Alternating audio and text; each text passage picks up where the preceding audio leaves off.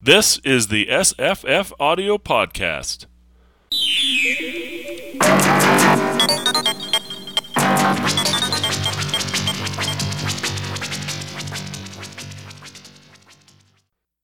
Hi, I'm Jesse. Hello, I'm Paul. Hi, I'm Maissa. Hi, I'm Will. Hi, I'm Cat. And we're going to talk about A Bullet for Cinderella by John D. MacDonald. Uh, I think this is uh, from 1955. It was re- reprinted as On the Make, which is also a good title, although I think A Bullet for Cinderella is a much better title. Um, Everybody who has never read a John D. MacDonald book before, raise your hand. Oh, I see a lot of hands. Hands up. Any anybody read a John D. MacDonald book before? I have You have. Which one? The Gold to Watch and everything. There you go. Famous one. Turned into a movie or a TV show? I don't know. Paul? No, it was it was also made into a movie. yeah. It was 70s, I think. There's a lot of uh, But John yeah, there's also the book. Hmm? Cutting out. I don't know if that's on my Are end. you guys all breaking up too, or so it's just I'm breaking up? Oh, it looks I'm like hearing it breaking up. it looks like well. it's on my end. Yeah, I hear broken up Jesse. J- broken up Jesse is breaking up. Hmm. Okay, we'll see if I can fix that. Yeah, a slice of time and space that we don't have anymore. All right, What? I'm back. I uh, that was all on my end. It sounds like. Okay. All right. Uh, sorry about that. Uh, where were we? Paul was. We, we, we yeah, I, I was tell, I was telling you about the girl, the gold watch, and everything. The only other John D. MacDonald I've read. Very different read- from this, right? Very, very different.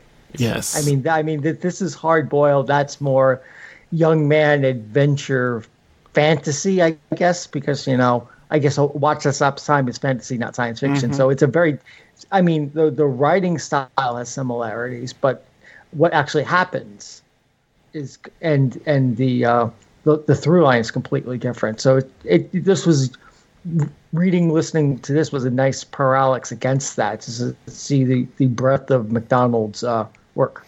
yeah, he. was he the other one you read first? Oh yeah, that was a long time ago, right? Yeah, that that was 30 years ago. So yeah. So most people will will probably know uh, the movie uh, that he's probably most famous for is uh, called Cape Fear. You know that was remade, I guess, as well. What's it called? Cape Fear. The original Cape Fear, yeah. Well, they're both by based on a novel by him, right? Oh, oh, okay. And that's actually got a lot of parallels or s- similarities to this one, if you think about it. yeah, Cat, have you yeah, seen that, that? makes Yeah, I've, se- I've seen the movie. I haven't read the read the book. mm-hmm. I saw the movie like a really long time ago. Right. Um, there was a 1991 remake, but the original uh, is, I think, just as good, if not better. Um, it's a kind of sinister, similar, similar story. I, I don't know. I think the re- the remake ha- really really uses De Niro to his finest. I mean, yeah, it goes over the top, but I but I like the melodrama of the remake of, more than the original. I don't think you want to be restrained with this with with the movie adaptation of the book. Not that I've read the book, but I, I think you want to go over and stop, and De Niro brings that. Well, we've got that De Niro style character in this book. But like the Fitzmartin Fitz, character? yeah, Fitz Yes. is pretty um, hardcore. Um, I think he's a little smarter. uh, but Oh he's- no, yeah, he, he's he's definitely he's, he's he's definitely more cunning. He has a plan. He's not he's not such a raging rampage of revenge that that the, the character in uh, Cape Fear is. But sets sets up our sets up the uh, protagonist so badly. Here here he here he's he has actually he has, he has a through line of his own that that our our main that our main character basically falls into. Tal Howard basically falls into Fitzmartin's plans and kind of messes them up, and Fitzmartin strikes back. It's it's very apocalypse world that way. That it's a it's a very dynamic situation. It's Tal Howard's the center of his own universe, but there's other people doing things at the same time. And Fitzmartin is the other major pole of this novel, and I really enjoy the tension between the two, the back and forth. How, how did you think that Tal ruined uh, Fitzmartin's plans? Well, he killed him. Well, before he killed him, before he killed him, he was moving right along, just doing. no, he was following the plans. I think. Yeah, he was totally following the plan. It's interesting. So, uh, like I was saying before the podcast started, right? Uh, you got a character and he wants one thing. Uh, What's Fit Fitzmartin want? He wants more than one thing. he wants, he, yeah, he, he, he wants the sixty thousand dollars. He wants, he he likes He- killing people. He he likes killing people. I mean, yeah, he he's built up this power within the town. Ba- ba- ba- Basically, he's he's kind of like uh, burrowed his way into this in, into this town with with should be with with this ostensibly a crap position, but he's now but he has such a hold over many of the characters that he's kind of hard to dislodge. And so when Tal when Tal comes blundering in, and it is blundering in because Tal Tal really doesn't even really know where to start. He just has he has the slimmest of leads. And I just like- disagree. I disagree. well, it- totally. he has he has a name, and and and Tal Howard spends a lot of time trying to figure out this one one thin lead and reacting reacting to how things keep falling apart as a result He doesn't have one thin lead. He has a whole bunch of leads, and uh, in fact, what. Well, well uh, we find we finally get this. He has the a bunch of girls' names, and he goes and visits all of them. In fact, one of the most Yeah, I- interesting I- things. a- one of the most interesting things about this book is that every time he goes and talks to somebody, we get a character, and that character yep. doesn't just want one thing; they want all sorts of things, right? So, for example, uh, Ruth's dad. he doesn't want his daughter hanging out with losers. Uh, she he also wants her to come help him because one of the dogs died, um, and Yep. she's he's you know worried about this business and blah blah blah. And then we meet some blind lady who who's uh, used to be a uh, a school Teacher. English teacher or uh, Yeah. she, she Grade ran- eight teacher or something. yeah, she ran the uh, the kids theater group, and she wants a bunch of stuff, including uh, to have her her photographs organized, even though she can't see. Like it's the opposite of they want one thing, but I think the thesis is also true. So I think that the problem with uh, whoever's t- tweet about David Mamet's thing is they, they they're sort of misunderstanding deliberately or maybe accidentally uh, Mamet's idea. So I think underneath everything, and it, this is best exemplified, Paul, by Tal Howard, who we don't know what he wants, and neither does he. Well, I was about to say before before you finish this, like he doesn't quite know what he wants. He thinks he wants the sixty thousand dollars, but That's as, a vague as- idea. as- it's a big idea. Oh, this this is money. I mean, he left. He left. He got fired from his job because he's come back from the war and he's listless, and so he kind of comes into this town with just girls' names and an idea that he can find find this money if he interviews them, as you say, which I think is still not exactly. I mean, I wouldn't go to a town just with a bunch of girls' names as my only lead to try to find sixty thousand dollars. That feels a. I mean, that that that's a thinner lead than a big W in. It's a mad, mad, mad world. Okay, that got all the, those crazy characters to go after. Just the big Well- W in one park, But he didn't though. He at the right from the onset he says, I, I was looking for some meaning and significance to my Yep. life.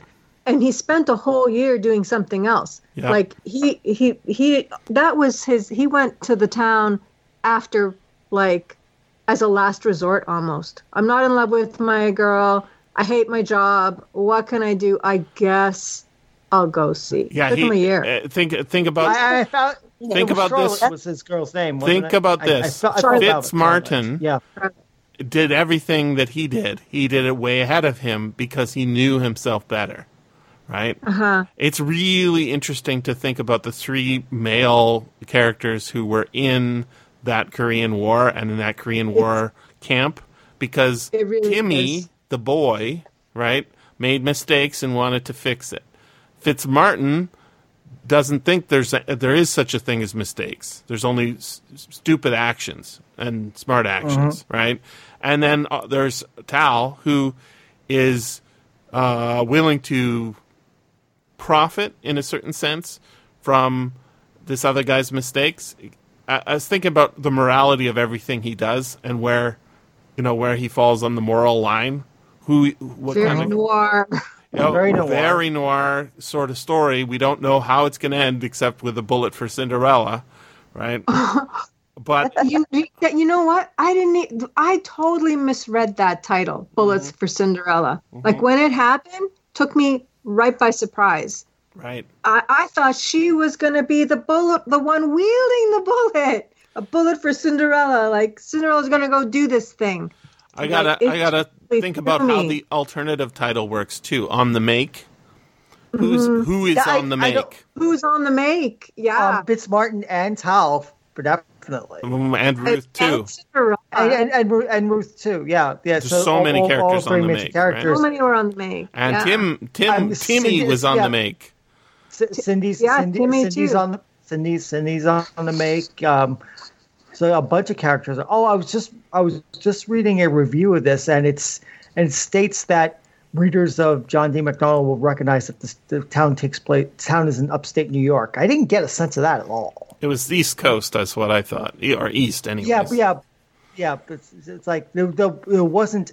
I mean, we we only we have this town and we have another town, the the the Reading, and that's all we have as as uh, places. I mean, this this novel didn't have a good sense of place for me. I mean, I could. We just had a couple locations. This is much more a novel about character and what they do, and about the Ah, only we, really. we get a lot of Uh, but- uh, d- very well, well, specific sense of- descriptions of the town, right? And it's it, Right, but but it's but it's but it's not in a way that really evokes a region of the country. I mean, we we get the flooded river and the island, and that's great. I mean, where where they're scrambling up on the river and trying to hide from Fitzmartin and trying to find them. That's that's solid. But I I, I kept trying to figure out throughout this novel where the heck this town was supposed to be, and I couldn't. And there wasn't enough for me to decide. it's a a place called Hillston, Paul.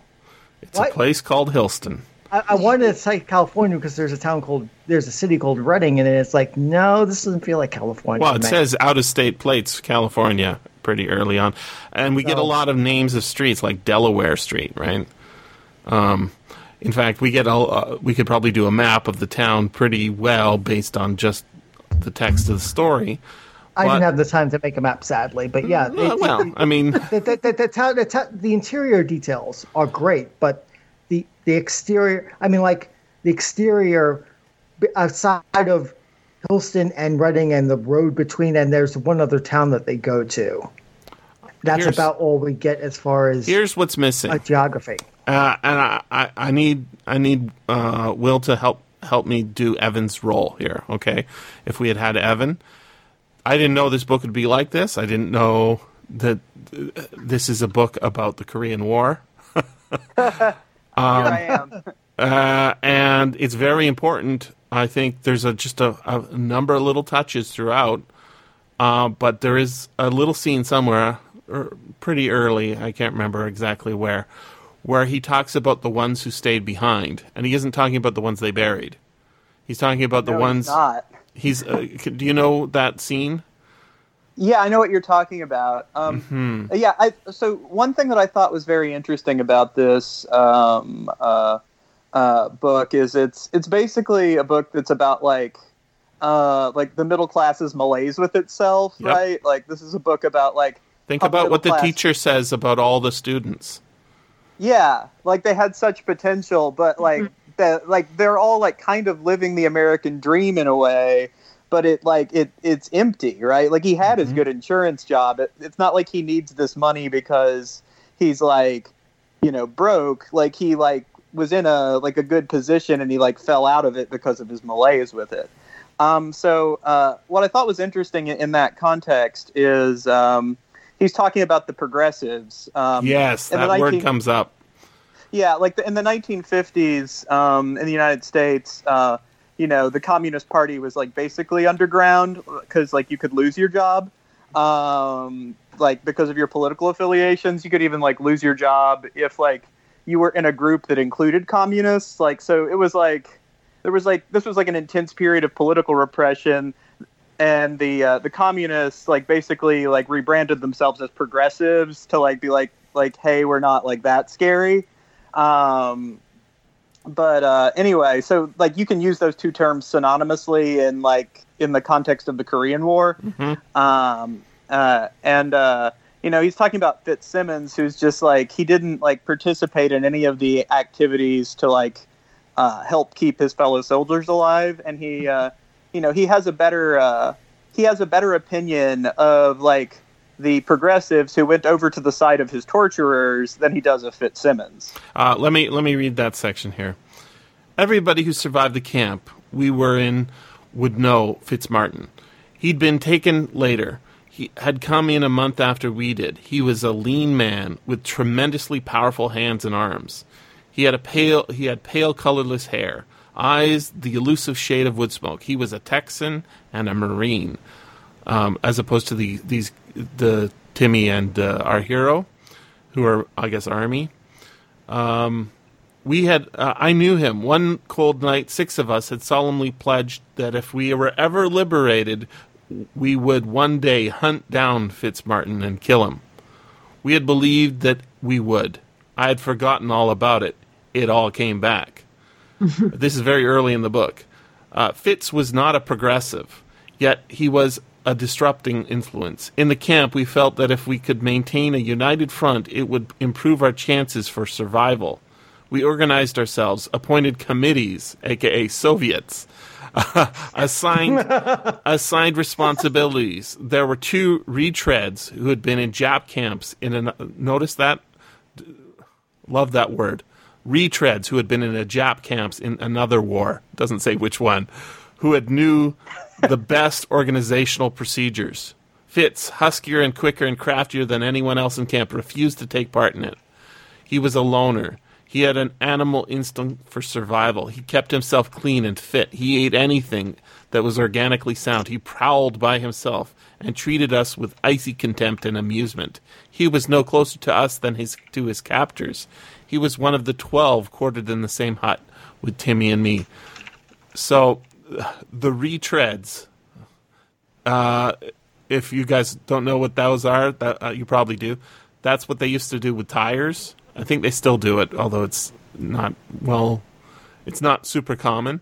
Basically, they weld new treads onto old uh, radials, um, but it's it, and and, it's and now, not- now it's just an adjective for just something that's rehashed. And Right. The original meaning doesn't really happen so much anymore. So you get drafted into World War II, and you uh, stay in the army for whatever reason, and then World not World War Three, but uh, Korean War starts. In a way, yeah. I mean, it is in a way. that, that's is. what the Cold War was. Yeah. I mean, it wasn't so cold. and think of how, many armies uh, from all those countries that are in there trying to fight little tiny North Korea. Yeah, So, anyways, and like that's not the only. which was you know like like the Oh, North yeah. Korea of that time. Yeah. And uh, the second time progressives is mentioned, it's uh, a little farther in. It says, There was no reason why Tim and the others like him shouldn't be written up. I remember that a magazine had done the sa- same sort of thing with the progressives who refused repatriation. So this is a very interesting story, right? So why why so why not the dead? They would be more interested than the turncoats, aka the those who refused repatriation, who almost without exception fell into two groups. They were either ignorant and very feeble-minded, or they were neurotic, out of balance, with with a lifelong feeling of having been rejected. The dead were more interesting. Uh, so who's telling that? Whose whose judgment is this? It's Tal Howard's, right? And It's, it's a middle class judgment of the communists. but you also have to think about what he says he's doing when he comes to this town. When somebody gives him uh, the says, "What are you doing here? You, you writing a book or something?" And he's like, "Yeah, that's it. I'm writing a book." And then what's he start doing? He actually starts making the notes. And then what do we have here? What are we reading? so he ended up doing what he said that Fake he- until you make it. in a sense, way. right? It's it's it's, it's, it's yeah. He, I mean, he starts really thinking about things, and because we get some of the interior monologue where he's actually starts thinking about people and stuff. He almost almost like he only buys into it, although people start seeing through it pretty fast, like Ruth. But he seems to actually because he because as uh, I think it was you. You might were saying this is him searching for meaning in himself. He- Yes. It's almost like like a suit he puts on. He- but and and they mistake him for a, a detective, and he actually does become a Mm-hmm. Yeah, detective. private detective, exactly. Yeah, yeah. Yes, yeah, yeah, yeah, yeah, yeah, Again, putting on, putting on, putting on suits and roles. I mean, even even the whole idea of being a low down person trying to steal sixty thousand dollars, in a sense, is a suit and a role that he eventually discards in favor of, say, in favor of uh, his feelings for Ruth. He doesn't care about the money at the end No, because he says, "Oh, I have seven hundred dollars left. I, I can find work here." Like he, it's like it's like thousand dollars is a lot not- of money. He had owned his car free and clear, right? So, yeah, he, he, he, you know, he he did spend a lot of time in hotels, but a thousand dollars in the fifties is is a lot more than it is today. I mean, he, he, he, he could work in that wood yard that Fitzmartin used to work into for that they need a job. Someone needs it's a the job there. fifties. There's jobs for white guys. I- yes. Well, yes and no, right, Jesse? Mm. Well, so let, let's let's think about. Uh, I really do think this is a novel about class. Like, of course, I'm like, oh, like Of Mark course. Will comes here and says this novel is about class, and he thinks everything is about class. And Well, a lot Well, of things are about class. But, yeah, um, but this book in particular sh- shows it off. I mean, yeah, yeah, I think so. Cinderella Um, is called Cinderella. What's her real name? Antoinette, and that's ironic, right? Because well, she's it- trash. It's Yeah. double. It's double ironic, right? I had forgotten why I had agreed to do this book. it was the cover because Uh-huh. it's like because uh, I mean um, Antoinette on the cover is I mean she's she's like full hillbilly there, right? Yep, like that's like like she's in Hot Dog hillbilly. Patch. Yep. Um, like so so you know this is uh um the racist I went to high school with like they they kind of justified their view of the world in this way. Well, they would say you know there's black people and there's n words and there's white people and there's white trash. hmm Um, and uh, so I mean Antoinette is white trash. Yep. Uh, and like, I mean, this is like this is the part of the novel that I found very unsavory. Um, is uh, so like middle class guy is gonna like have his romp with the proletarian woman, and like he feels sordid about it, and then she dies, hmm and like that's what her role in the story is, and then he returns to Wait, like. you forgot he used her as a shield. Mhm. Oh yeah, yeah. He Yeah. has sex with her, and he uses her as a shield, Mhm. Yeah, and he hates her. yeah. Yeah, it, it's a little no, on the nose there, class wise. Yeah, I mean, and then he's got his cute, quirky, like with her weird, funny tooth, like middle class bay, like waiting for him, like, and like she's like totally gonna forgive him too. I thought it was unconscionable that he did not die at the end of the novel. It no. See, that's the thing is is you think it's it's a noir because it says it is you know somewhere on the book or people call it that, and uh, you think oh Cinderella's going to get that bullet right, and she does. Um, but then we're told oh uh, Ruth's going to die, um, but then she doesn't, and everything's going to be okay. Have, have you read more? No, it MacDonald? isn't. It's not going to be okay. That's Like the this society is still depraved, right? exactly. Yeah, I, I- I mean, I, I mean, this this town kind of reminded me a little bit of Blue Velvet. It looks fine on the surface, Yeah. but you dig down and you got Fitzmartin sitting there, and, and, and Antoinette as as the proletariat that uh, Howard uses and abuses. It, it, there's, there's an under there's an underbelly. Absolutely. to this stuff. Everything he was willing to do to get his end result, like all the betrayals he was willing to do, you know. Mm-hmm. Have you read more McDonald, Ronald, uh, Jesse?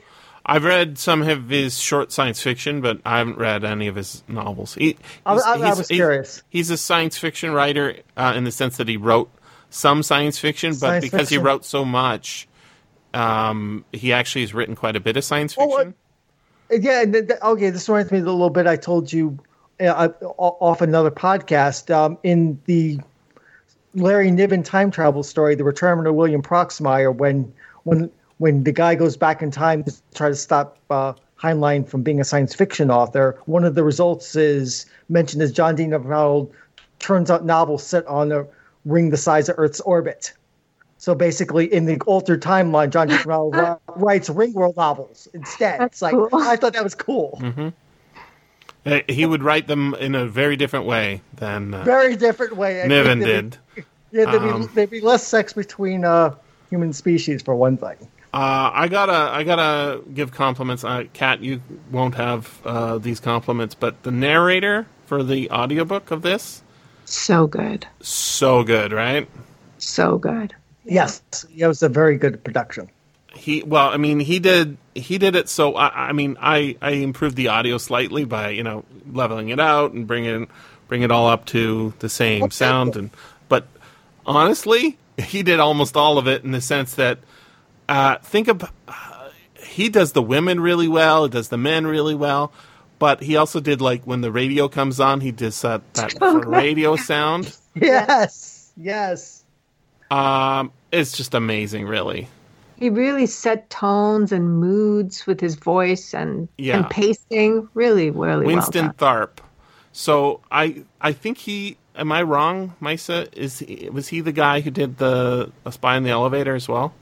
I think that's Was why. I think that's that? I think that don't that's know. I'm pretty sure that's what happened is is I I listened to that and I said this guy's great and then I looked to see what else he had and then Really. yeah, Wow. he has good taste in books too. He does. right? Uh, but this is this is the quality. The quality of this audiobook is, you know, there's a lot on Audible that's way less good than this in terms Oh, of definitely. uh, audiobook narration. This is just like top notch, really.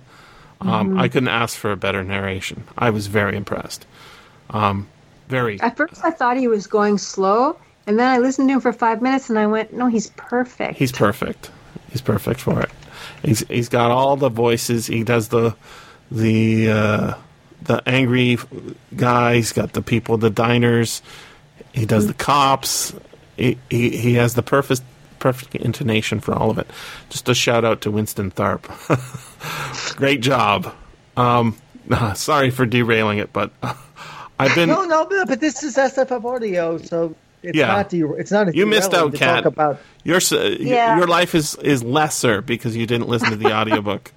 you should go She back can- and can make it more greater by listening. yeah, Well, I, definitely. that's what I like about. uh, I didn't get this particular audiobook, but I listen to audiobooks quite a bit, and that's what I like is that you get you get a different flavor when someone else reads it. definitely. Like, you know, whether a good narrator or a bad narrator, it makes all the difference. hmm Definitely.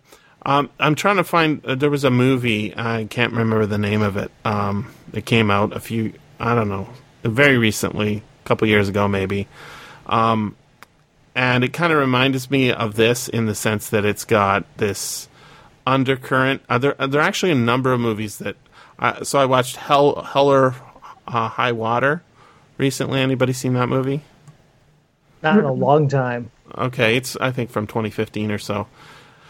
Um, and I was sort of making a list of you know the I, I got maybe it was from from 2010. 2016, 20, 2016 is Hella High Yeah. Water. Yeah, so, So uh, basically, I was making a list of the decade of despair. yeah, yeah, with Bridges and Pine. Yeah, I, yeah, I remember it. Um, well, more importantly, the plot is is uh, it's about this this pair of brothers who are trying to raise money to get the reverse mortgage that their mom did on the house um, paid off because the bank's going to take the house, right? And uh, the, there's been a number of movies where you just have. There's a movie called Blue Ruin that's kind of similar. You've got somebody traveling across the country in a broken car to try and get something happening, fix family, fix their life, that sort of thing. There's this movie I saw. It's about a. Um, it's about a uh, dump truck driver or garbage man, and uh, he sees a kid on his route every uh, you know garbage day. He waves to him, and then he's murdered. The l- little boy's murdered, and uh, they don't know who did it. But he decides to investigate and just become a private investigator. And he goes and talks to the mom and he talks to the friends and he uh, sort of has a romance with his co garbage truck driver and eventually figures out who it is and he kills him. Um, as sort of because he's going to get away with it or it's just the right thing to do. And what's really interesting about the movie is everybody who watched the movie and reviewed it professionally, um, or maybe just casually, um, s- focuses on uh, on the fact that it's got like a the narrator, sorry, the point of view character is uh, on the spectrum. I don't know what that means exactly. you know, he's he's autistic or something like that, and so it's like a autistic detective, but it isn't like quirky like Monk or something like that. It's a noir. And what's interesting to me is that it that's sort of not important to the movie. what the, what's happening? That just ha- he just happens to be um, weird, right? And the way he talks to people is kind of weird, but it doesn't really matter because he's doing this exact same. It does. The character doesn't matter. It's the things that are going on around.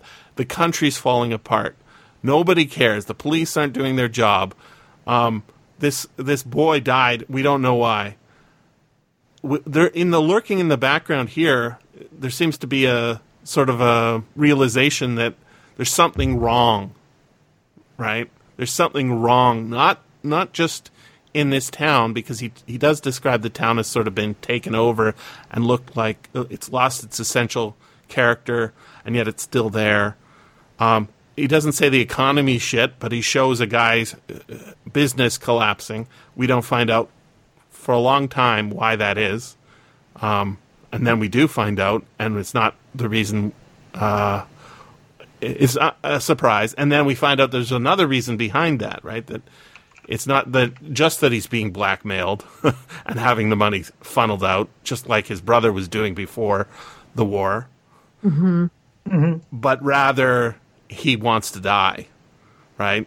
So that that um, the number of meetings where our hero shows up and talks to somebody, and they're willing to talk to him, and it turns out that they have an ulterior motive underneath it all. I think all the characters in here have hidden motives, hidden from themselves. He's really good, John D. MacDonald, at showing something's wrong, something's the, sort of the simplest character is Fitz, Fitzmartin, right? He's mm-hmm. he's Yeah. he knows what he wants, but the blind le- the blind teacher, right? What does she want? What what about the daughter of the vet? What does he want? Or what what does she want? Right? She's not married. Why isn't she married? She's 20, 28 or 26 or whatever, right? Um, there's is she just waiting for the hero to arrive? Right? I don't Apparently. th- I don't think so. I think she she she's uh she talks about, right? I like reading books, Yeah. right? Like a, a lot of people were not good enough for her in her own estimation. yeah, but it wa- I don't think it was a class thing there. No, no, I don't mean class. I, I meant intellectual. I agree. I agree. But there's Yeah. a lot of class stuff going on here. And what's really missing is the upper class, as in so many of these stories, right? The absent owner class, The bank. the bank, Bank. but not mm-hmm. even not even like the blo- local bank manager, right? Yeah, like the big bourgeoisie, like the people who actually own the economy. That's right. Yeah. And so, in the background, underneath all of it, like if you think about w- w- why did we go to the Korean War again? What was the what was the explanation we needed? We have Um, to to fight communism. socialism. to Yeah, stop fight to stop to stop communism. Right? Did that did that work out? Just curious. no, we only like killed a fifth of the people on the Korean Peninsula, like and like you And know, then- ruined their country forever. and then like, uh, killed a whole bunch of our own people in trying to do it. Right? What was Yeah. the, what was the logic behind? Oh, and then we did it again in the Vietnam War. What was the reason for that? Yeah, um, same. because like like, uh, like capitalism and white supremacy. Like the, like like those are the two big reasons. Um, uh, like you know, uh, it's just like you know. So these people are getting like basically uh, like destroyed by like being turned into like you know like I mean what is it what is it what is a military really? Like what is a military really? It's a machine for killing people. Mhm. and what do you have to do to people to turn them into a machine for killing people? Like you know that's not who we are right? No, No, it, it, it, no, it, ta- pe- it, it takes a surprising amount of effort to turn someone into a killing machine. Yeah It takes a lot of indoctrination and and programming. I'll use that word. Well, it does for some, killer. right? It does for some, and then there's the others who like it, right? Well, well, I'm talking about the ap- the, That- the average drafted soldier. Absolutely. yeah but, Then you got but the- yeah got the the villain same- here Fitzmartin right. Oh god, yeah, yeah, he, he he took it to like a duck to water, and and and and, and, and the way he's described as being apart from everybody in the camp and not cooperating and being being a loner. I mean, yeah, he, his char- his character is set up there before we even really get a sense of just how depraved he is. That how he acts how he acts in the camp really prefigures how he acts in the, the main narrative of the novel. I'm gonna, I'm gonna just. Sorry, go for it. Go for it. So I was going to say, Castell, um, I think what he, the main reason he came to the town, I mean, his stated reason was to search for the 60,000, but I think really he was searching for meaning because Mhm. he didn't fit in. Like you said, he, people don't normally go out and That's kill why he's a year behind, right? Right. So he tried to do the American dream. It didn't work out. He said, Well, I guess I'll do this. So he was searching for meaning and he needed a goal, an excuse. So he was looking for the, the money, but really he was looking for, for to have some sort of meaning in his life. And then it turned into sort of a romance too, because Ruth was looking for someone to be her equal, Mhm. like in character, Mhm. Yeah. not class. But And also, so- his stated goal also was to kill Fitzmartin, and he did do Right. that. He didn't know that But Fitzmartin would be there. do that. He yeah. didn't He didn't know that he was going to be there, but when he was there, he wasn't that surprised, right?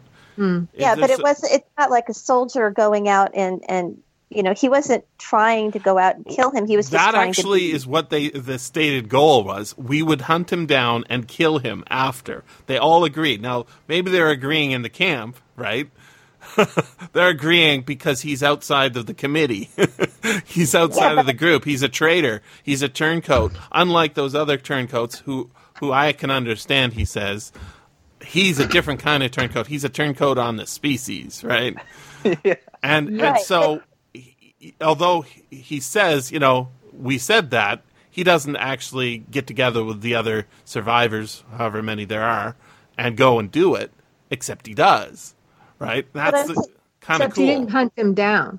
He ran into He him. He, he stumbled into us. self-defense type of thing. It wasn't that he was going and he wanted to murder him or kill him or anything. It was just that he was getting shot at. He had to defend himself. If he didn't do something to get him out of the way, he was going to be the one that was dead. Very first thing he did, very first thing he did was punch that. him, He right? punched him. I was going to say that. He wanted to punch him, but And, and I don't think he would have killed him if it hadn't been for self-defense. I don't No. think that. but would be that but you also character. but you also have to remember that this is a a narrative, right? He tells the police what his story is. He says, "I told them everything except for this," right? And now that makes me think, "Oh, he's an unreliable narrator."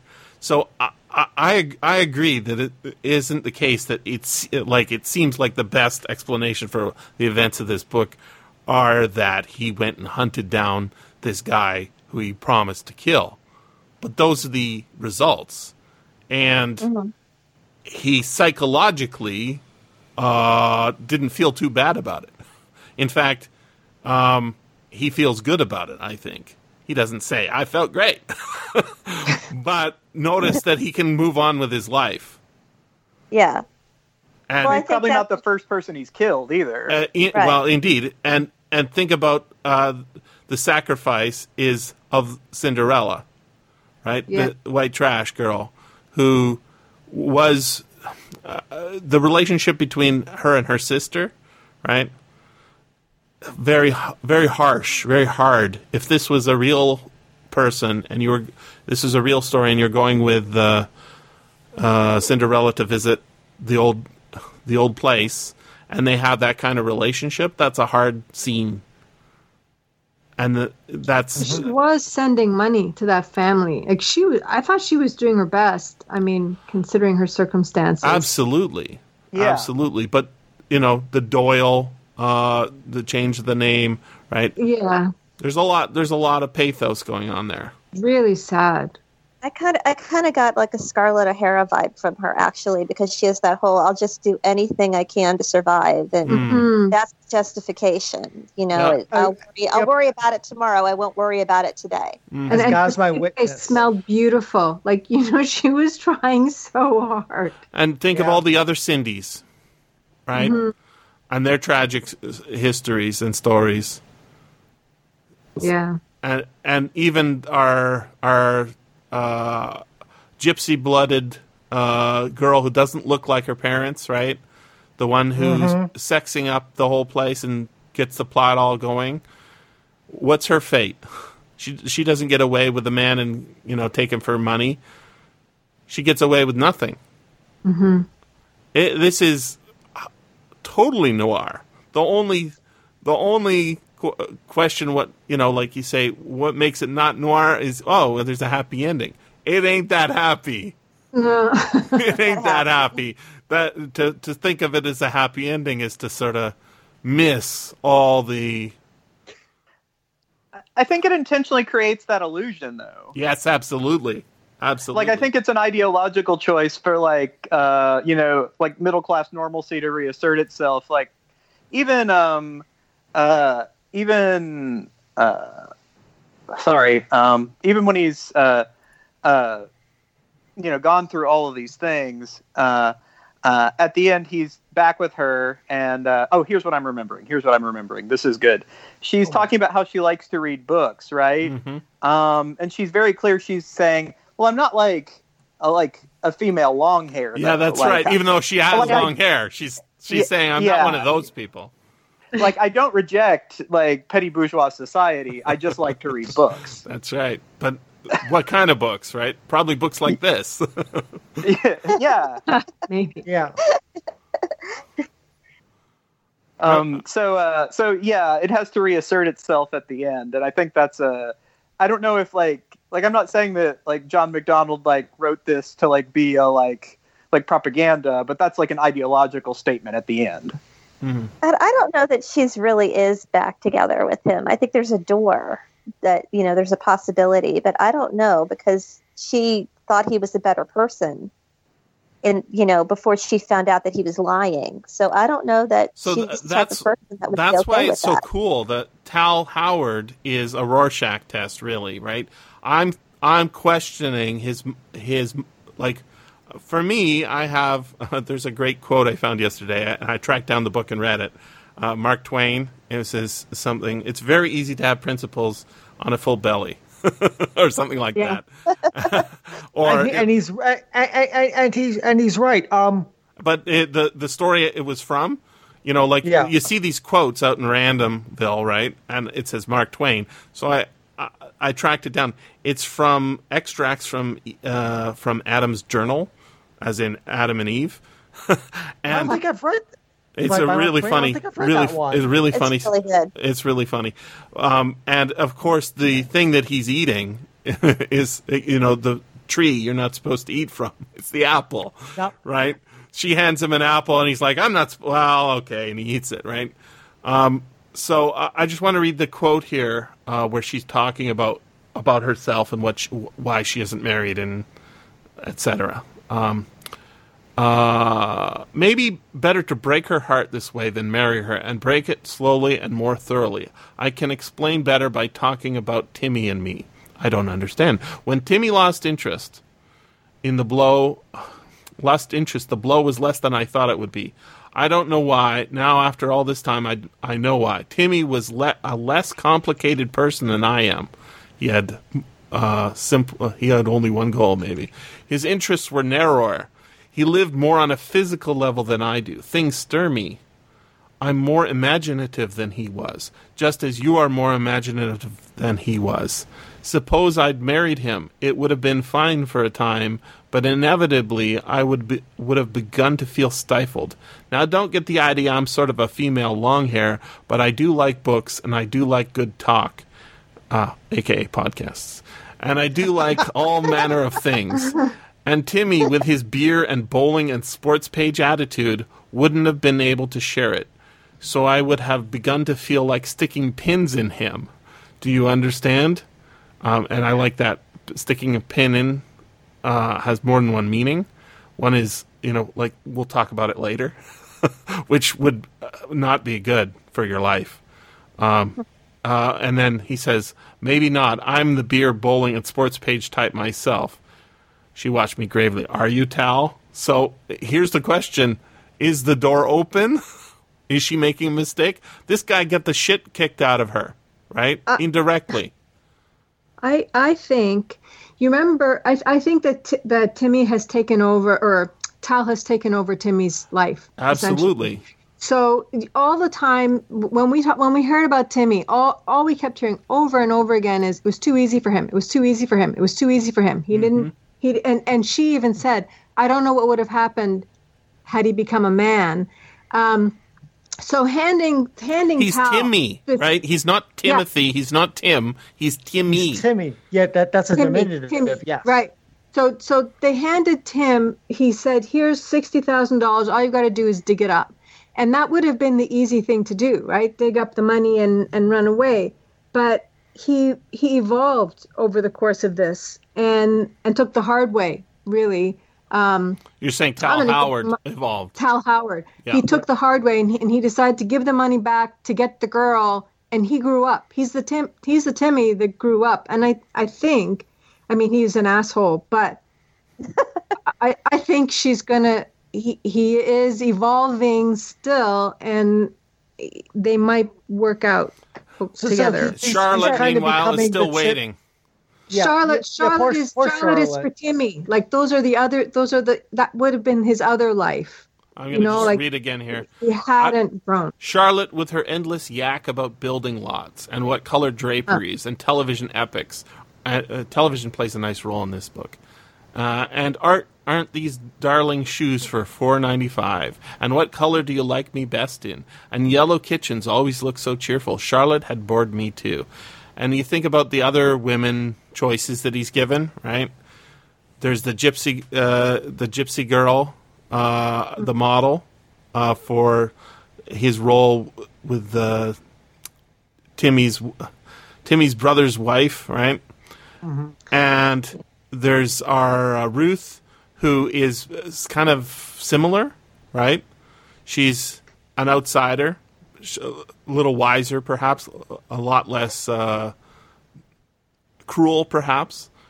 Um, but everything this guy touches is destroyed, but it's not really him because he's just sort of in the cycle. So that's the that's the really interesting thing, right? Is that these guys come back from war. What do they do? They drink, and then they, you know, the little brother goes off to war, um, and he doesn't come back, and and then the veterans come back. I mean, i- i- think about the plot of the original uh, First Blood, the first Rambo movie. Is the same thing, right? Guy comes to town, um, traumatized from Vietnam War. He's actually visiting an old friend, and uh, the cops harass him. Right? Um, he goes off and gets out of hand, and then the movie spawns lots of sequels that are terrible. The first movie is really interesting psychologically. It's, It's a- it's very different than all the other movies. and People forget it's about It's based on a novel Yeah. as well, which is, I would say, very similar to what we have here. Um, I want to read that review I wrote of um, uh, that movie I was mentioning. You know, with the uh, narr- the viewpoint character who is on the spectrum, quote unquote. It's called a movie Mm-hmm. called the A Dark Place. It's also got an alternate title, which is Steel Country, which I think is really interesting. So I said, uh, people outside the film uh, say the main character is quote quote unquote intellectually disabled, but maybe everyone else in the movie and outside the movie are are disabled, emotionally disabled. Uh, there are Trump Pence signs in the opening credits. It's like you know you you're driving through a very particular place and a very particular time. Um, I compare it to uh, Mark Haddon's The Curious Case of the Dog in the Nighttime. You guys know, oh, Curious Incident of the Dog in the Nighttime. You guys know this Yeah. book? I've been meaning Yeah. to read it. It's good. It's interesting. Um, it, it has funny pagination. So if you're not looking at uh, not listening to the audiobook you might not notice but the or maybe it's not pagination it's the chapters the chapters are like logarithmic instead of being one two three it's like one three Yeah. five seven or i don't know um uh, and it's about a, a boy investigating the murder of a dog. Um but uh it takes its title from a sherlock holmes thing. So it, it's like playing with genre. Um so i talk a little more. Uh, the reviews are pretty dismal and yet mixed. I think the movie is, is a misfit, deliberately off, and yet, uh, like uh, the very very, it's like a very very uncool brick. If you guys have seen that movie, I think that was Yeah. uh, Rian Johnson or a very early movie. It's basically a high school murder mystery. Um, uh, it's never stated in the movie. It's that it's a standard. Ama- it's a, I'm trying to read through my microphone here. It's never stated, but the movie is just a standard murder mystery with an amateur detective, and it, he just happens to be autistic. Nobody ever says the word autism or autistic or anything like that. It, they don't even say, you know, you're weird. Um, there's all sorts of weirdness and rationalizations in the professional movie critic reviews. Some say it has plot holes, others that it is implausible. Um, some see it as tackling too much. It has very low ratings uh, with critics saying four four point four out of ten, and the audience score is you know seventy three on Rotten Tomatoes or whatever. Some praise the actor, uh, apparently knowing from his other work. Um, and there's some near consor- concern trolling in some of the reviews of the actor. Oh, you shouldn't have done this. Um, it's a neo noir. It's uh, it's no more implausible than most amateur detective movies, and it's good. But w- what I think is really interesting is the is yeah, it's a it's a murder mystery, but like Maissa, you you've been on other murder mystery shows we've done on this podcast, right? Um, by Dashiell Hammett and uh, Raymond Chandler Yep. there's so much about the period uh, as as much as there's a murder like the plot details here are very i think less important to me than visiting this town in the 1950s and seeing you know how things are running And the character. This is very character driven. All and, these and, characters. and their motivations i think are hidden from us and yet revealed right yeah. they don't say i want a So- so- so sometimes, yeah, sometimes we know what the character wants even more than the character does and because we we see what the characters are Yeah. doing, and they- they're kind of like obscure to themselves as to their motivations. yes especially especially Tal. like and but i i think of also that the blind uh, teacher who lives by herself and is on her own um and she had the photographs indexed and she says i don't know why i can't see them myself well apparently she was doing it for him so he would be able to recognize cinderella when he found her Well, I think a lot of the characters are like just metaphors for Tal's state of mind. hmm interesting So- tell me more So, like, I mean, even like the the perfect one is like that. You said it's, it was a minor character, but the the teacher, the blind teacher, sorting through the pictures. She wants them in order, even though she can't see them. And then you also have like like you said, you have kind of like the two two different aspects of his all these different aspects of his personality. There's the part of him that's not such a nice person, um, with Fitzgerald and like recalling the war and stuff. And then there's Cinderella or An- An- Antoinette, who's Mhm. kind of like the lure of, of just being shallow and living in the moment. And then there's Ruth, who kind of is like meaning, like he's been looking for some sort of meaning and he kind of focuses on her. You thought at first it was the money, but then in the end of the book, he even says at the very last sentence that she was the treasure. hmm Yeah. Um, I, I'm going to read that section. Um, uh, Miss Major. Uh, let's just. Uh, I was in the camp too, Miss Major. Oh, I'm sorry. Pro- uh, she's a very sympathetic lady. She'd be a great teacher. Uh, probably Mr. Fitzmartin is a friend of yours. No, he's not.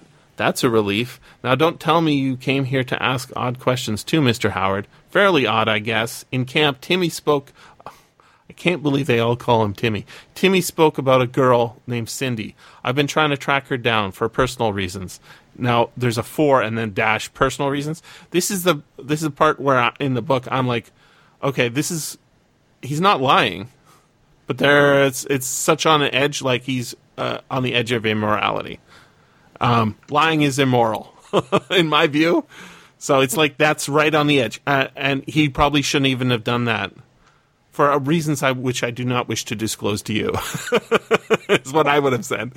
One Well, of it, it has a double. It ha, what he says has a double meaning because Yes. he is telling the truth, but his Mhm. personal reasons, his stated the personal reasons he thinks he's there for, and the personal reasons that might actually be his deeper reasons might be unknown to him, and he's just Yes. saying personal reasons, but it encompasses. Yes, but if it, it, it, he's he's obsessed with this girl he doesn't know, right? Um, Yeah. Uh, anyways, one of your students, Cindy Kirshner, told me that you wrote a skit based on Cinderella for an eighth grade when you had Timmy in the class. Timmy wasn't dash very well when he mentioned this Cindy. I'm wondering if he could have meant the girl who played the part in the play. Whatever happened to Cindy Kirshner, Mrs. Mr. Howard? Such a shy, sweet child, and those dreadful teeth. The teeth have been fixed. She's married to a man named Pat Rorick, and she has a couple of kids. That's good to hear. The other children used to be horrible to her. Uh, This lonely teacher all by herself, retired. Right? Uh, uh, doesn't uh, not keeping track of the kids in the paper, I guess.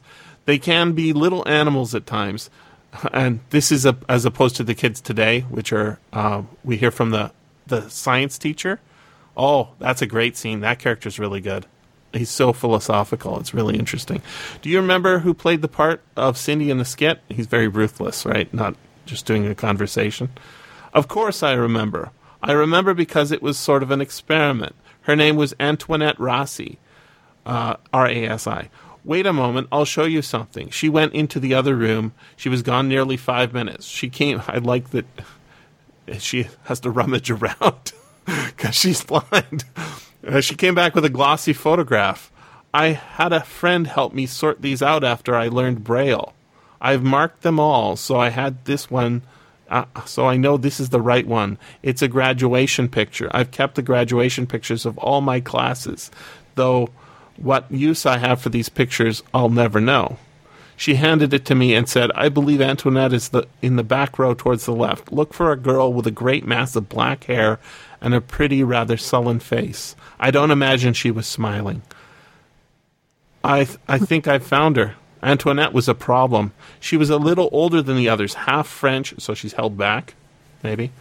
Uh, half French, half Italian. She resented discipline. She was a rowdy, a troublemaker. But I liked the child, and I thought I understood her. Her people were very poor, and I don't think she got much attention at home. She had an older brother who had been in trouble with the police, and I believe an older sister. She came to school inadequately dressed when the weather was cold. She had a lot of spirit. She was a very alive person. I think she was sensitive, but she hid it very carefully. I can't help but wonder sometimes what had has happened to the child. The Rossis lived north of the city, uh, probably across the tracks, right? Where the river widens out. I believe that Mr. Rossi had a boat and a bait business in the summer and did odd jobs in the wintertime. Their house was a shack. It's pictured on the cover. I went out there once after Antoinette had missed a whole week of school. I found out she hadn't come because she had a black eye. Her brother gave it to her. I gave her the part of Cinderella in an attempt to get her to take more interest in class activities. I'm afraid it was a mistake. I believe she thought it was a reflection on the way she lived. Oh, Right? Really good writing. Mm, Really, really good writing. Yeah.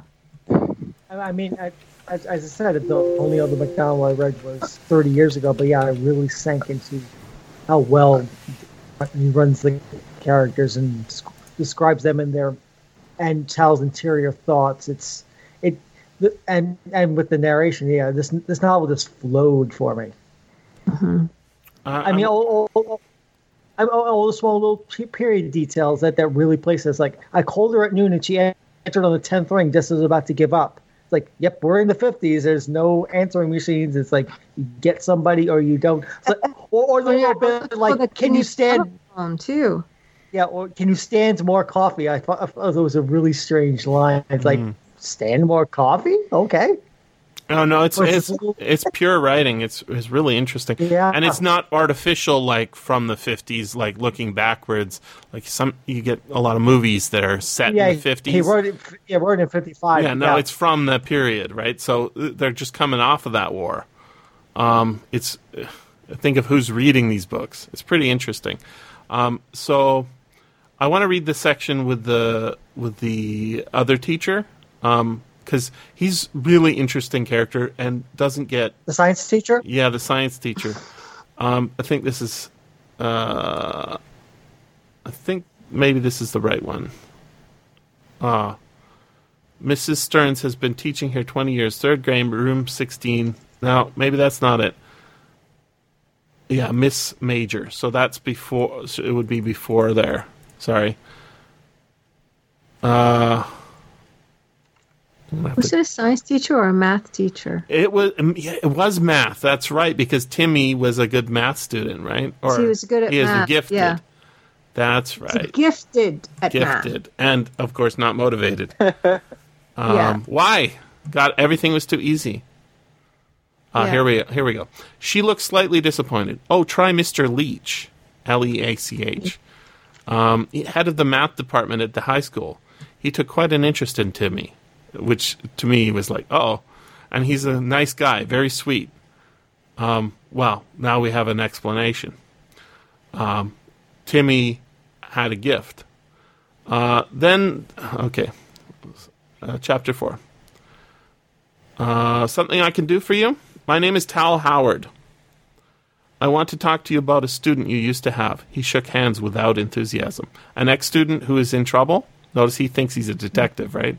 No, it's I'm mm-hmm. refreshed, not in trouble. Fancy that. The faculty has many callers federal narcotics people, parole people, prison officials, county police, lawyers. Sometimes it seems that we turn out nothing but criminals of all dimensions. I, inter- I interrupted you. I don't want to impose on you. I can see how busy you are. He's he's doing his uh, uh, marking, I guess. I'm gathering material about Timmy Warden. Ruth Stam suggested I talk to you. He leaned back and rubbed his eyes. Timmy Warden, gathering material. That has the sound of a book. Was he allowed to live long enough to give you that uh, to give you enough material? Timmy and some others, they all died in the camp. I was there too. I almost died, but not quite. S- Great line. Sit down. I'm perfectly willing to talk about him. I take it you're not a professional? No, sir. Then this is a labor of love, should be treated with all respect. Ruth, so it's not commercial, right? Ruth knows as much about Timmy as any person alive, I should say. She told me a lot, and I've got a lot from Timmy, but I need more. She said you were interested in him. I was, Mr. Howard. You probably heard of cretins who can multiply two, uh, two five digit numbers mentally and give the answer almost instantaneously. Yes, but I know, I know. Timmy was no cretin. He was a very normal young man, almost abnormally normal, if you sense what I mean. Yeah, that's great. Yet he had a spark, creative mathematics. He could sense the the rhythm behind numbers. He devised unique shortcuts in the solution of traditional class problems. He had the rare talent, the ability to grasp intricate relationships and see them in pure, simple form. But there was no drive, no dedication without dedication, Mr. Howard. Such ability is merely fac- uh, facility and empty cleverness. I hope to be a ma- mathematician. I teach mathematics in high school merely because I did not have enough of what Timmy Warden was both born with. I hoped that one day he would acquire the dedication, but he never had Never time. had time. I mm. guess he didn't. Even if he had time, I doubt it would have gone any further. He was very a very good, decent young man. Everything was too easy for him. It wasn't easy at the end. I don't imagine it was, nor easy for hundreds of millions of his contemporaries anywhere in the world. This is a this guy's a fellow traveler. Yeah. This is a bad century, Mr. Howard. Bad. I, I, qu- I tweet quoted this earlier this week. This is a bad century, Howard. Mr. Bad. Bad for the young. Bad for most of us. What do you think would happen, would have become of him if he had lived, Mr. Leach? The man shrugged. Nothing exceptional. Marriage, work, children, and death. No contribution. His name gone, as if it never existed. One of the faceless ones, like us, Mr. Howard. He rubbed his eyes again, then smiled wanly. I'm not usually so depressing, Mr. Howard. This has been a bad week. This is one of the weeks that add to my conviction that something is eating our young. This week, the children have seemed more sullen, dangerous, dispirited, inane, vicious, foolish, and impossible than usual. This week, a young sophomore in one of my classes went into the hospital with septicemia as a result of a self inflicted abortion. And a, and a rather pleasant boy was slashed. And last Monday, two seniors died in a head on collision while on their way back from Reading, liquor, full of liquor. The man in the other car is not expected to, rec- to recover. When Timmy was here in school, I was, I was crying doom, but it was not like it is now.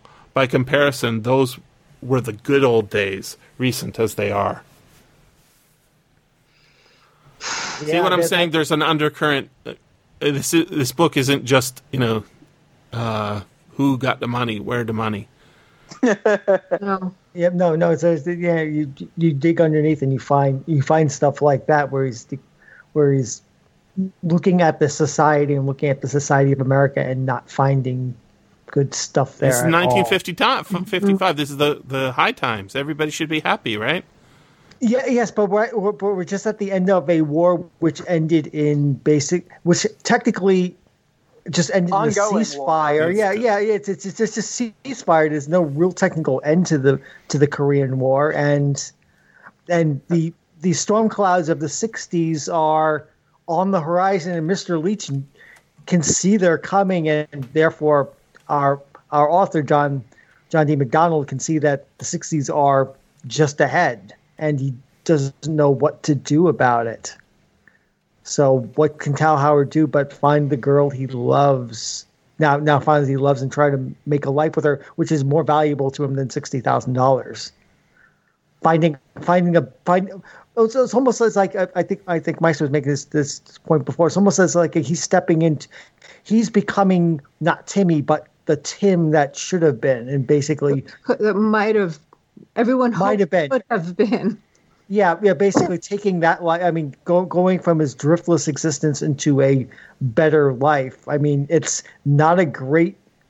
I mean, the world is in trouble, but maybe he can step up and do something, and we'll we'll, we'll see. We'll. I mean, we don't see it after the Horizon novel. We can imagine whether or not he actually can improve himself and escape this cycle of what he is. But Well, you know, she, he that math teacher said, "I I hope that Ruth could could have brought Timmy to be a better man." And we've got the end. We've got Ruth maybe helping Tal be Uh, that better that better man. man, yes, exactly.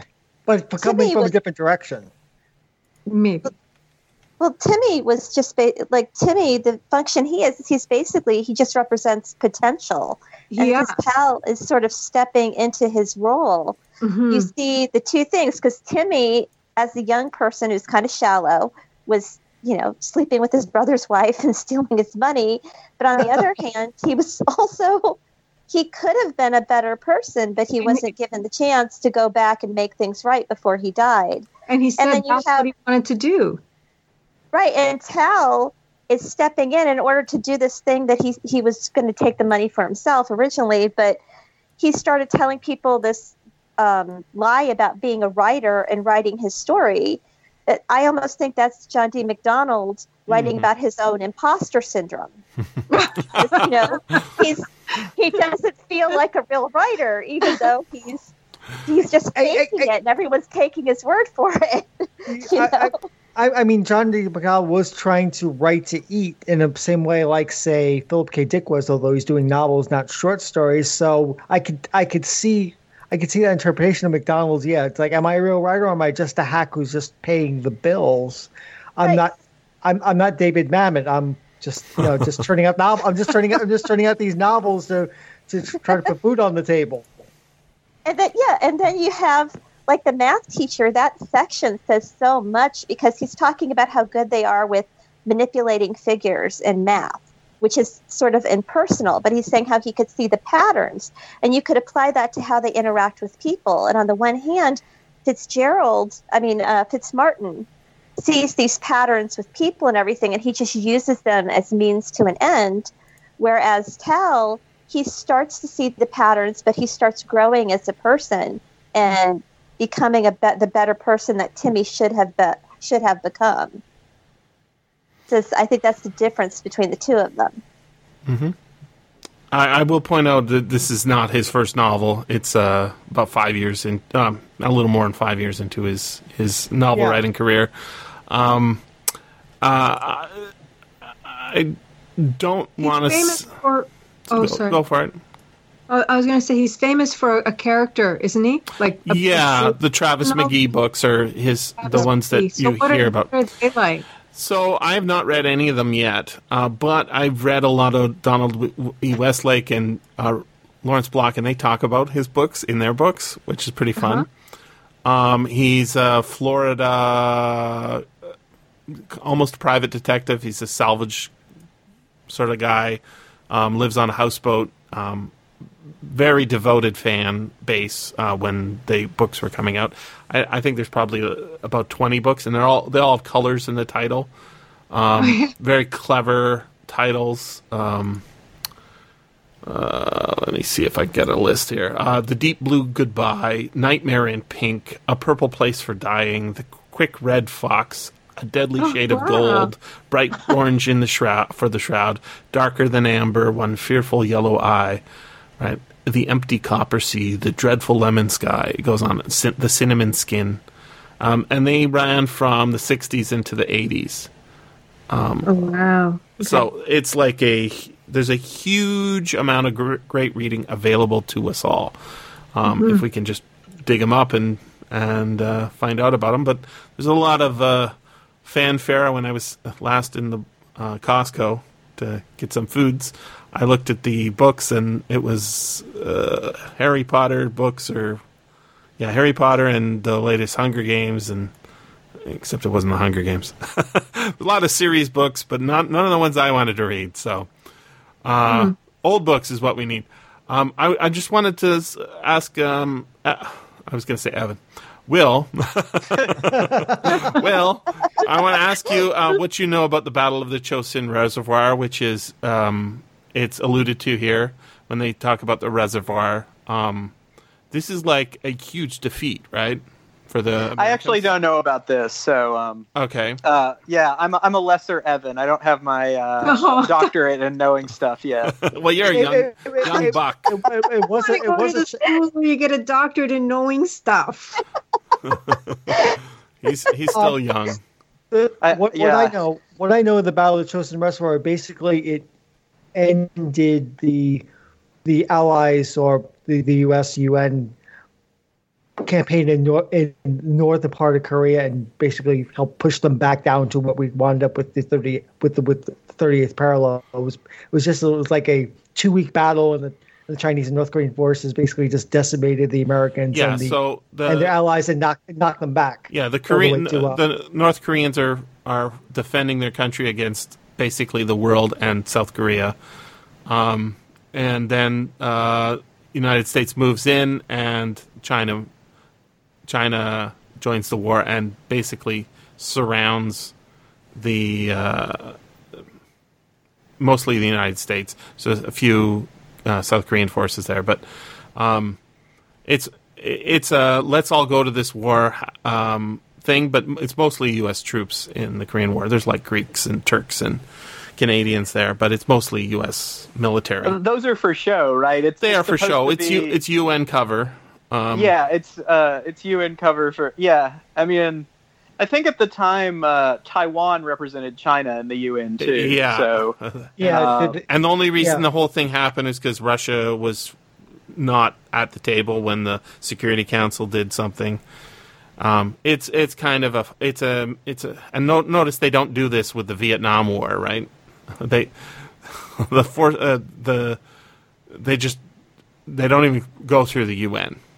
So uh, uh, over the last I don't know every time I um, see tweets from people retweeting New York Times, um, I, I just I just put in the I put in previous New York Times headlines.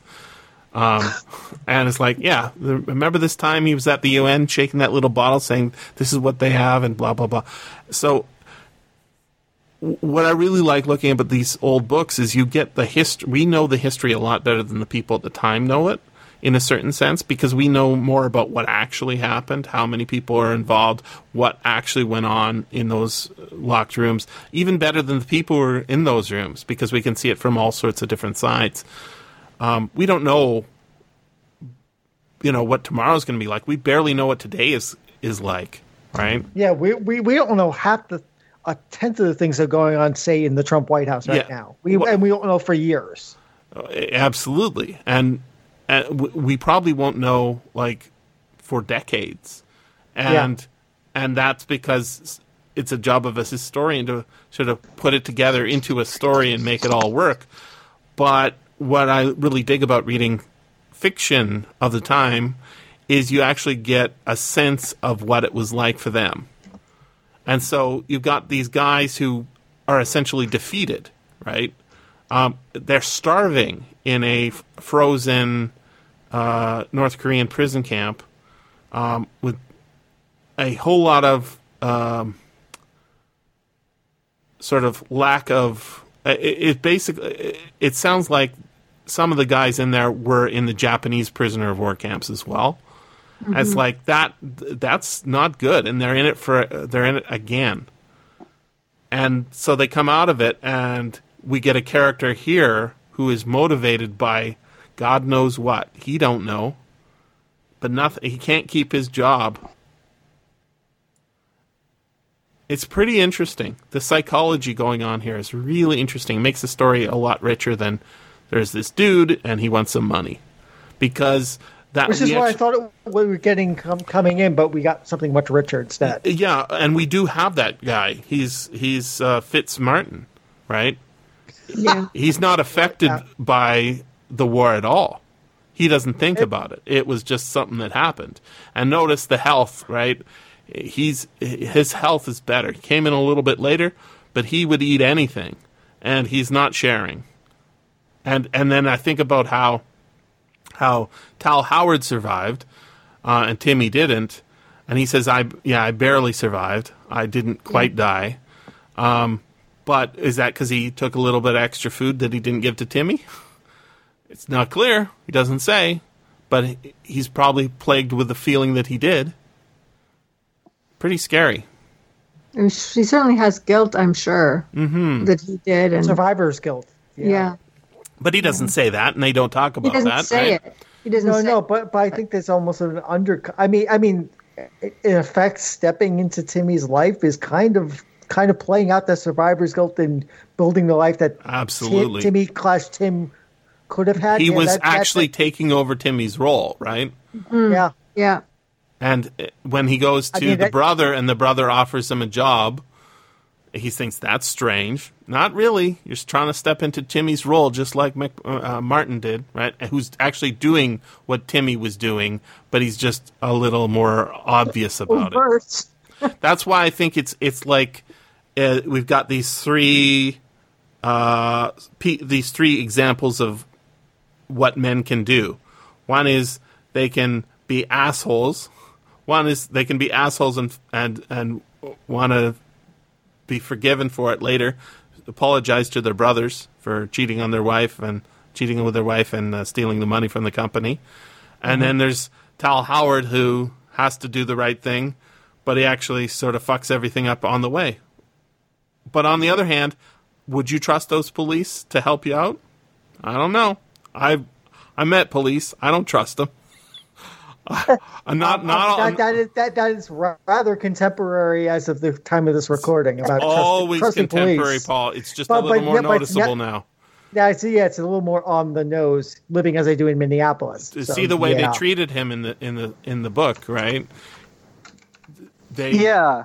and They told he's, him to leave and he's a white man, Yeah, right? But he's the outsider. So as He's an the outsider, but he's yeah, got you don't cash. interlopers there. He's automatically distrusted because he's different. You know, it's like in Othello. Othello, a lot of times. No, the- th- th- they that- actually thought he was a specific thing, right? They picked him yeah, up because yeah. they thought he was one of these private detectives who, uh, remember what are they doing there? they didn't believe the story that the They're- police said that the girl They're- ran they're- away, They're questioning. They're questioning They were the authority of their and they were right. The police they- didn't do their job, did they? Yeah. Yeah.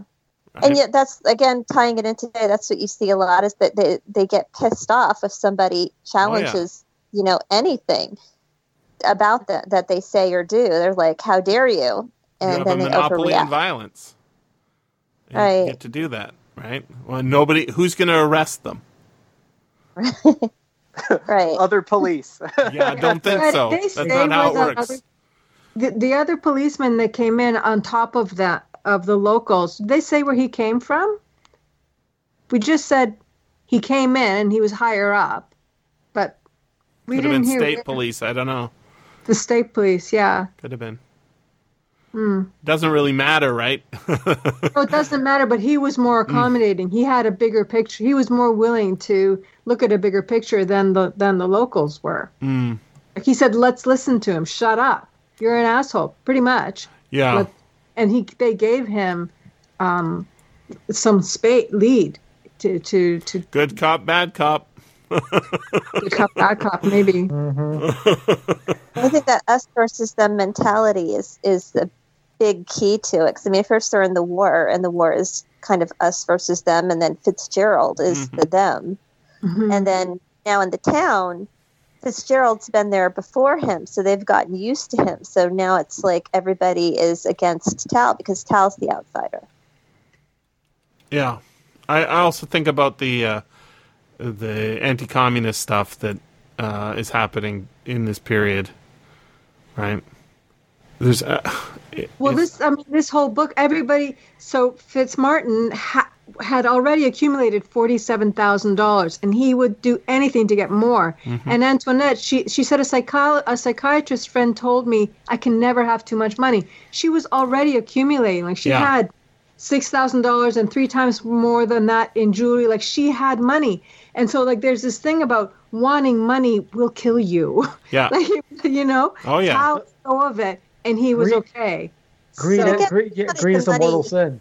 hmm But the reason she wanted the money is the same reason, you know, is, is not the reason that she wanted the money. And she wanted the money because she wanted security because she grew up very, very So- poor. So yeah. having money is a, a safety. I It know, but she doesn't have to be dependent on other people. She doesn't have to let other people beat her up or anything because Mm. she can always take off.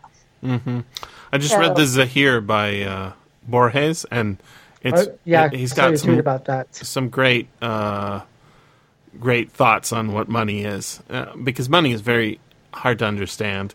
But uh, there's another story that it shows it from the upper class point of view as well. You know, the Rocking Horse Winner by D.H. Lawrence. It's about a little boy who who uh, has the power to predict uh, who's going to win the horse races, and um, he goes into business with his uncle uh, because his mom. It was never spoken in the house, but he could always hear it whispered, like through the walls. There must be money. There must be money. There must be money. So he tries to figure out a way to help his mom. Um, he gets on his rocking horse, and he, if he can ride for long enough, he can sort of attune into the future. He's got precognition, and he takes that knowledge and goes in with his uncle, who, and they start accumulating the money. But there must be money. There must be more money. There must be money. And of course, he rocks himself to death. And it's Uh, like, dark. yeah, it's very dark. And the point is, is like, wh- what's that? What's all that money for? It's very dangerous, right? so it, it seems it's like it's it's stuff people want because it's in- money. In in, uh, in Antoinette's case, I, I like yes, she was poor and she did need money for security.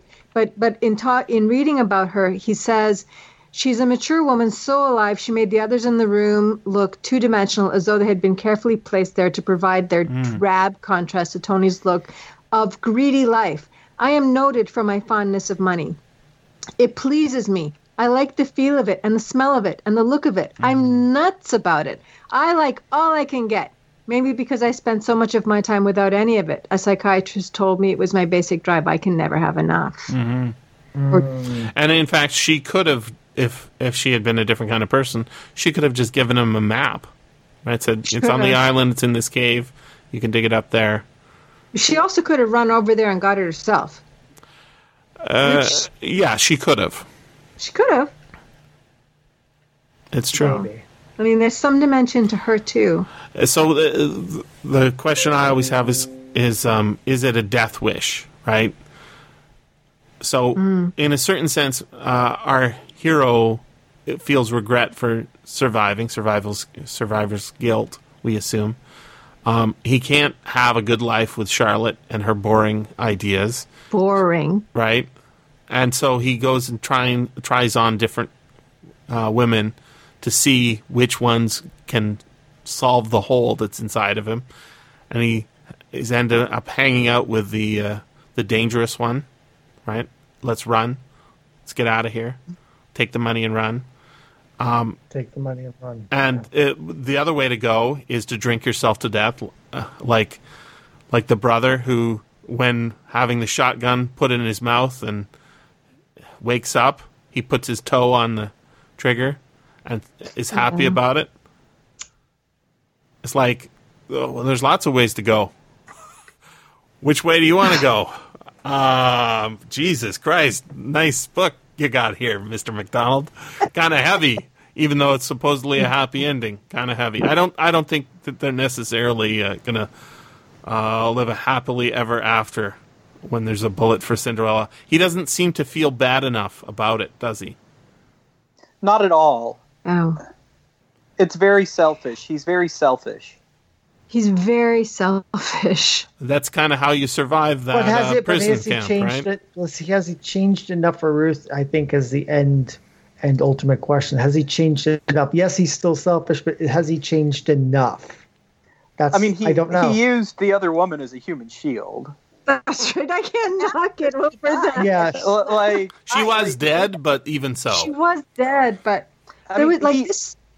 It it was after he used her for like physical and emotional comfort too. I mean, he he used her in Uh-huh. every sense. she was He using did. him, but it, it's true. Yeah. They used each other. They did. They did. But And was it equal use? for it. Was it equal use? I think I it was. I don't know. It's not good. It's not good. Anyways, we should try and strive for better relationships than this. In- indeed, is that a good place to end it? Shit. Paul needs to, Paul needs to go. This is too heavy Well- for him. Paul, Paul, Paul needs to go because it is too heavy for me. Actually, yeah, All but right. yeah, I, I really enjoyed this. Yeah, it was a good book, right? Great audio book. I'd be happy Yeah. to do another MacDonald I down the really- road. I really enjoyed it. Thank you for coming, Cat. Yeah, it was Mm-hmm. fun, Cat. Yeah. Thank you for letting me come. Pleasure. Um, Cat was worried that uh, uh, this was going to be a podcast rather than just a conversation talking about books.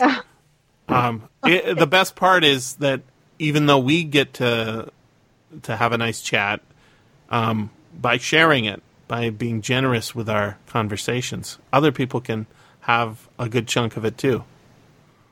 That's why we want to do podcasts rather than just uh, have chats about books because other people want to hear about books and have conversations about books they read. And it's almost like having a conversation, even if you're not there and participating. I find. I find so. I mean, listening to other ones, Mm-hmm. I find that. Yeah, for sure. Yeah, it's fun. And you can also, you know, tweet at the person and say, that was a really good show you did, Evan. I really liked that one.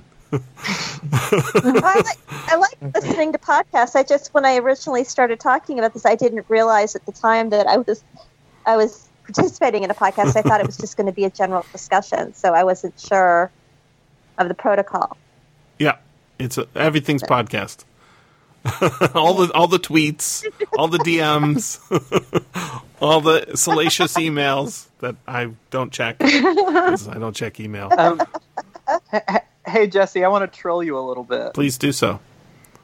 So you know how you say it's like all the conversations, all the DMs, all the salacious emails, like every everything is kind of fair game. It's, it's reality television, is essentially. It's like a reality television so. show about a book club. Yeah, Or yeah, a yeah. reality radio show about a book club. Yeah, So you're you're on a reality show now, Cat. And and and uh, Paul's fired because he has to go play games.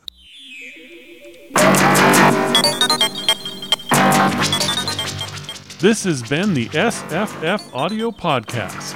Please join us at www.sffaudio.com. And thanks for listening. If you enjoyed this podcast, consider becoming a patron at patreon.com forward slash SFF Audio.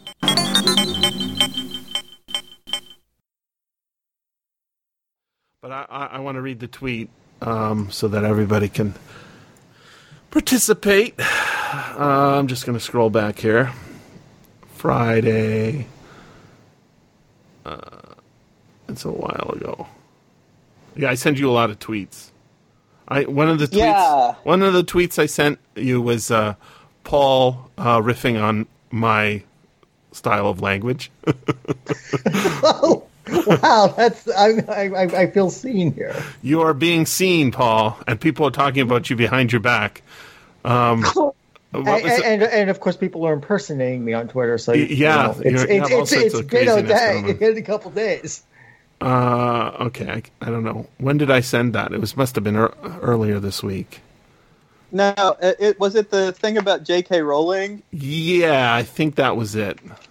That? Yeah. Well, maybe that. No, no, that was recent. I think right. That was yesterday. Yeah, yeah, that was like the last thing you sent me. Like, right. I mean, then I sent you some that. like things that were just shit posts. No, there was one before that that you wrote up a big thing on him, and I and I and he said I. I I, th- I feel I should save this for the Oh, podcast. oh, I said oh, Matt Wallace, uh, Friday, four forty p.m. Friday. I'm still on Tuesday. Wait, Monday. We we uh, send a lot of DMs. I think. Yeah, just another manic Monday. What what day is this? What uh, it's fr- the um, I don't know. oh. It just says Friday, four forty p.m. okay? Oh, So I think this probably was this last Friday that we. United Snakes of America. That's hilarious.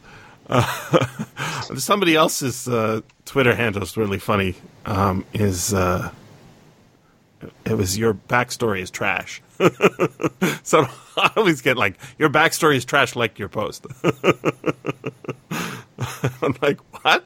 okay, whatever. Tuesday, Tuesday, Wednesday, Friday. Okay, here we go. Uh, do I identify with Northwest, American Northwest at all? Right. And then is it before or after that? It's after that. It's uh, Oh, Matt p- Wallace. podcast pre chat fodder. All right. You ready? Everybody? Right. Matt Wallace. Uh, I've heard the name.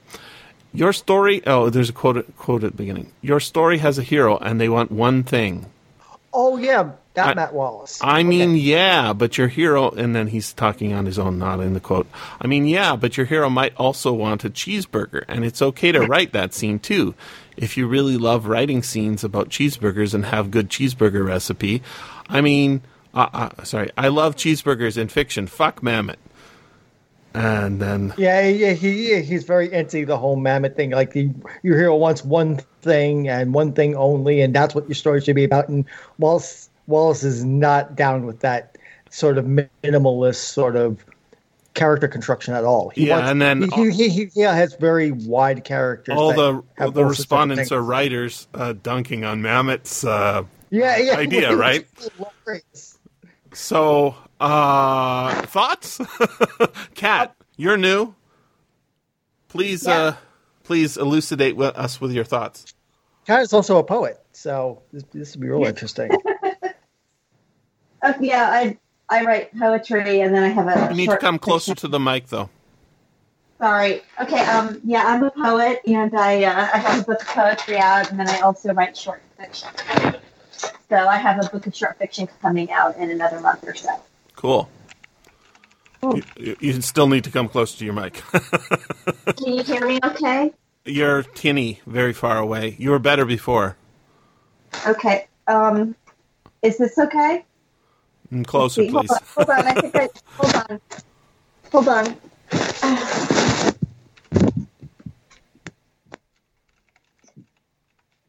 All right. Well, Is this she's. better? Uh, this better? Yes, much louder. Good. Okay. Right. Um, so, uh, what do you think about uh, this Mamet rule or guideline? and Matt Wallace's uh, uh, cheeseburger thesis. I think you should write about whatever you're passionate about. And I mean, yeah, there's merit in sticking to the storyline, but in order for a character to seem real, they have to do normal things. Mm. So if that's sitting down and having a cheeseburger, then sit down and have a cheeseburger. All right, now uh, I'm going to hold you to that when we we uh, talk about the actual book. That's called foreshadowing. We're talking writing here. Maissa, what do you think? You're a writer. I think that um, you will often go where the story goes. And I'm going to quote my favorite writer, Mm-hmm. Douglas Adams. Yay, that's my favorite writer. So in the holistic detective agency, Douglas Adams says he's he, he when he's following people, he does he he follows whoever is in front of him. Like he needs to get somewhere and instead of knowing where he wants to go, he follows whoever's in front of him. Mm-hmm. And he says, I may not get where I intended to go, but I get where I need to be. So if you're writing about cheeseburgers, you're writing about cheeseburgers, it might take you into a restaurant, it might take you here, it might take you there, and you might end up in a very interesting place you would not otherwise have arrived at had you only stuck with steak. I don't think uh, there are two writers who are different, as different as possible as David Mamet and Douglas Adams. They're pretty different. I mean, Well, but you didn't ask me. You said, "What do I think about that?" And so I went to my own favorite writer. I have no problem with that. I, I, and it's a that, that uh, Dirk Gently's Holistic Detective Agency is a is a good book. Um, Yes. I don't think uh, the rule can be universal for uh, for uh, that. I don't think that would be a good book for everybody to copy because I don't think everybody is as zany as uh, as he is or he was. Um, speaking of which, did you see my? I tweeted a very r- rare uh, Douglas Adams story. I no, I didn't. How did I miss it? What did Uh, I you didn't tweet? at you. Um, uh, it's uh, Genghis Khan. Uh, Oh, I love that. You know, you know the one. It's pretty. Uh, it's called "The Private Salmon of Life of Genghis Khan." Uh, It's by a Salmon of Doubt, I believe. yeah, by Douglas Adams, based on a sketch by Douglas Adams and Graham Chapman. Another very very funny dude. Very, very funny. Yeah, it's like uh, seven pages with two illustrations. It's very nice. Oh, I gotta look. I now I'm gonna have to go searching your Twitter. to find it. Seventeen hours ago, I tweeted that. 17 and by the time we finish this podcast 28 hours ago Maybe yes. okay Uh, Paul, Paul, I'm sorry, I didn't no, interrupt. go for it. Go for it. Yeah, I was just gonna say if you if you if he is your favorite author, you should read Salmon of Doubt because that has all these little yeah all these little things that they basically he had five computers when he died sitting in his office and they just harvested everything off those computers and like kind of compiled it into one book. So there's like an unfinished uh, sort of hitchhikers Dirk Gently mashup novel in it. uh, i read it it's been a really really really long Yeah. time uh, i have to dig it up again I uh, Yeah, there's, I actually uh, talked about that. I think on everything. the last podcast, um, in the intro or the outro, I say uh, something about uh, how after Douglas Adams died, they went into his apartment, uh, dug around, found some drawer liners, and published them as Douglas Adams.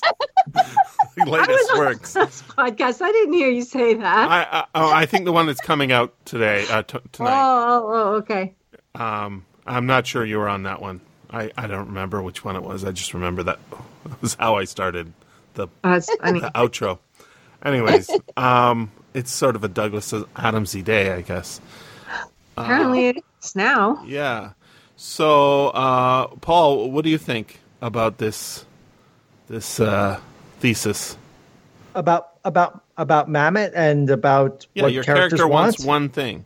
Well, well, I, I I read a lot of big space opera, epic fantasy, and other things where there's room for characters to have those desires.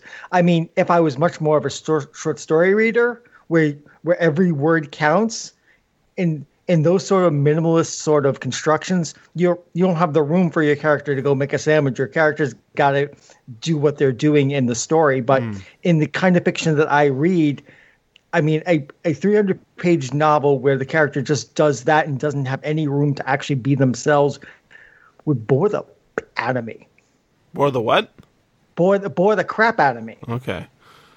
So, I and and, and, and it makes it more human. That I mean, I learned more about the character. Oh, the character likes cheeseburgers. That's as as Cat was saying. That makes the character more relatable and human, not just a plot device to to move the plot and the story along. All right. Ca- I mean, it gives dimensionality to the people I'm reading about. Um, did David Mamet write a lot of fiction outside of playwriting? I think not. I think he's only a playwright, which is why I think that- it's that hilarious. explains that- a lot. It's very, yeah. it's kind. You have to be more minimalistic there. Like you've only Yeah. got. He's really minimalistic uh, in his plays, right? Uh, which Mm-hmm. and I is love his plays. I do don't too. want to say that too. I do. I love his plays and I love his writing. That doesn't mean I agree with everything he says, but I love his writing. well. I mean, uh, everybody's trashing. Uh, oh no, not trashing. Turfing, turfing. Oh. Um, J.K. Rowling. Right now, yeah. Don't, don't don't get me started on that. And I, please. I, Uh, I think should I just go to the said to Will, um, "What does turf mean?" or something like that. I had to look it up. You said you you had to Google it. Oh yeah, What does it mean? Because I What does it mean? trans exclusionary right wing feminist uh, or something like Uh, that. radical feminist. radical but- right, radical feminist. Okay, and I'm like, Oh.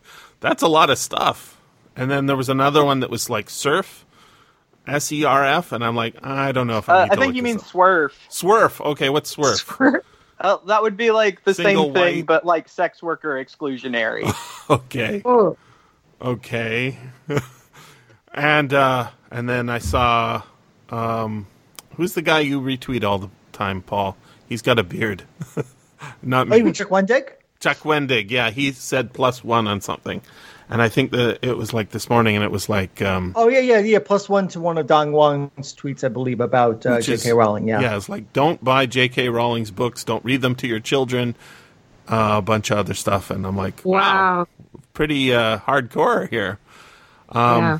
and I, I I I did find it quite useful because I, when I clicked on uh, oh, and they were saying how many people had unfollowed her or something, and I when I clicked on her, I, I realized that's actually a really good way to unfollow people because if you follow somebody who's uh, uh, famous, I can see who's I'm following. I can't really see who I'm following unless I I uh, I because whenever I start scrolling, you know, it only shows me the recent ones, and then it ma- zips me back up to the top. So it's hard to unfollow people. I, I keep. I, I, I think you should really like to make your life better. You you should follow fewer and fewer people. Because the more you follow, the more stuff The, shows the, up. the, the, the more of a fire hose your Yeah. feed is. Yeah, and then and like so, I usually give people like a um, like if if I know you personally, I'll I'll follow you a lot longer than I would if you're some rando who's tweeting about boring things. But if you're a uh, if you're someone I know, I'll I'll let you slide for a long time. You're a good man, Charlie Brown. well, it just He you know used seems reasonable. function. Say If again. you use the uh, list, if you create lists, then it makes it much easier to sort through that.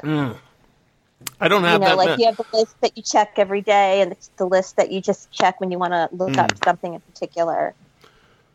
Um, I don't. I, I. I don't know. It's like four or five hundred people, I think. But most of the accounts seem dormant.